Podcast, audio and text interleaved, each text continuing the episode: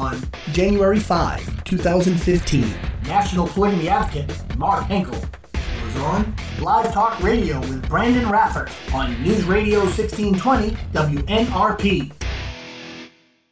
Uh, now, this is. Uh, think about this. I know there's a lot of folks around here. Little listener Dan just called in and said, you know, uh, marriage is a religious thing and it's uh, de- defined in the Bible. And I know a lot of people uh, find the idea that gay marriage now being legal in Florida finds it incredibly frustrating.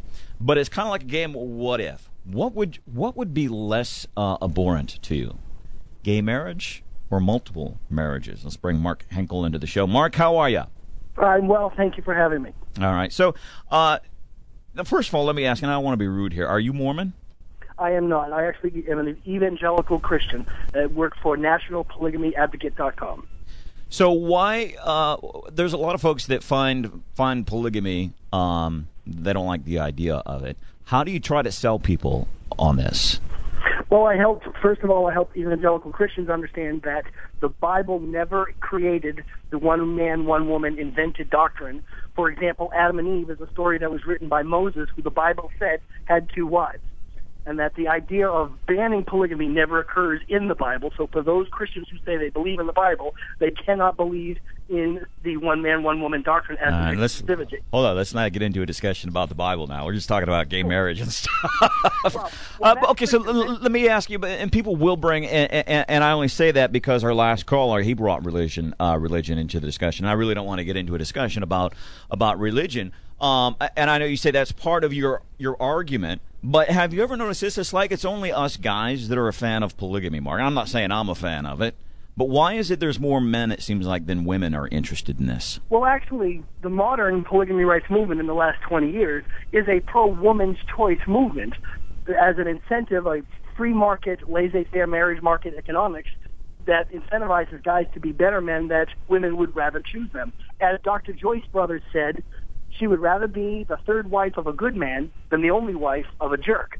And the reality is government should not be licensed, defining, and controlling the contractual arrangements of consenting adults. And if consenting adults want to make this choice, whether it's a man with multiple women or it's the reverse, it is a matter of consenting adults making a choice, and government has no constitutional authority to be criminalizing or licensing, defining, and controlling those those consenting adult choices. Polygamy advocate Mark Henkel joining us on the show. Interesting question presented before us. Which, uh, now that we have gay marriage legalized in Florida, which would you find uh, uh, more offensive, gay marriage or uh, polygamy marriage? Are you are you cool? So you said you don't. I, am guessing your stance on gay marriage. You're not. You're just not a fan of the government getting into the marriage business. Well, the truth is that it's the OMOWs, OMOW supporters, the one man, one woman supporters, that OMOW is the the fault of what the true slippery slope that led to same-sex marriage. If government wasn't involved in licensing, defining, controlling the contractual arrangements and giving special rights to one man, one woman only, then those supporting same-sex marriage would never have a legal ground or a desire to even pursue a legal ground for getting special rights for same-sex marriage also. So the truth is, the real true solution is the polygamy rights win-win solution that everybody wins. Liberals win, conservatives win, and that is abolish all marriage control for unrelated consenting adults. Then no one gets to redefine marriage, no one gets to impose their definitions on other people, and everybody is truly free according to the way the Constitution requires. So we see some of those. Re- I think there's at least two reality shows that that deal with uh, uh, polygamy. How how accurate to real life to a real life polygamist is that what we see on those shows those shows because I think a couple of things we see is is they're portrayed as weird. How how accurate are those shows? Well, like any reality show, there is certain things that are a little more contrived than actual reality. That's just a matter of reality television. But with that said, both of the shows are from families that were Mormon polygamists, so it does tend to play to the stereotype that all polygamy is Mormon.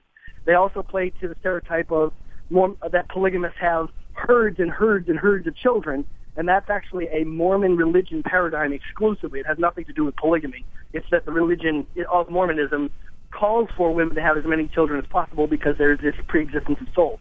But regulars around the country that has nothing to do with the Mormon paradigm, normal, unrelated, consenting adult polygamy, UCAP, unrelated, consenting adult polygamists, that may have no Mormon paradigm whatsoever, such as myself, that it is purely a matter of consenting adult choice and not about having herds and tribes of children.